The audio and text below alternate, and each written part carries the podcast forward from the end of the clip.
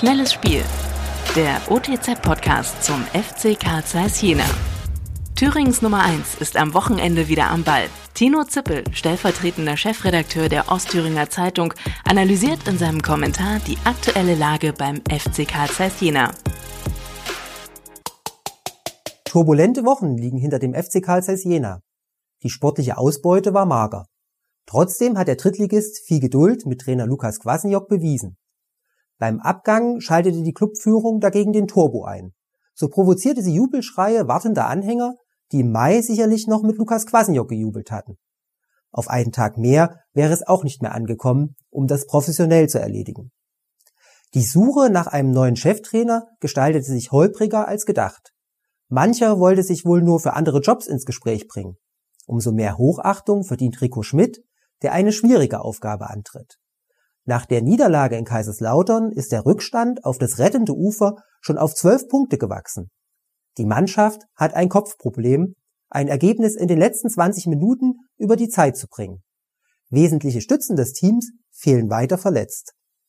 Auf Rico Schmidt warten eine Menge Baustellen. Umso weniger kann ich es verstehen, wie einige Fans seine Verpflichtungen aufgenommen haben. Sie reduzierten Schmidts bisherige Leistungen auf den VfR Aalen. Kommentare wie da haben sie den Abstieg eingekauft, waren zu hören. Was soll das?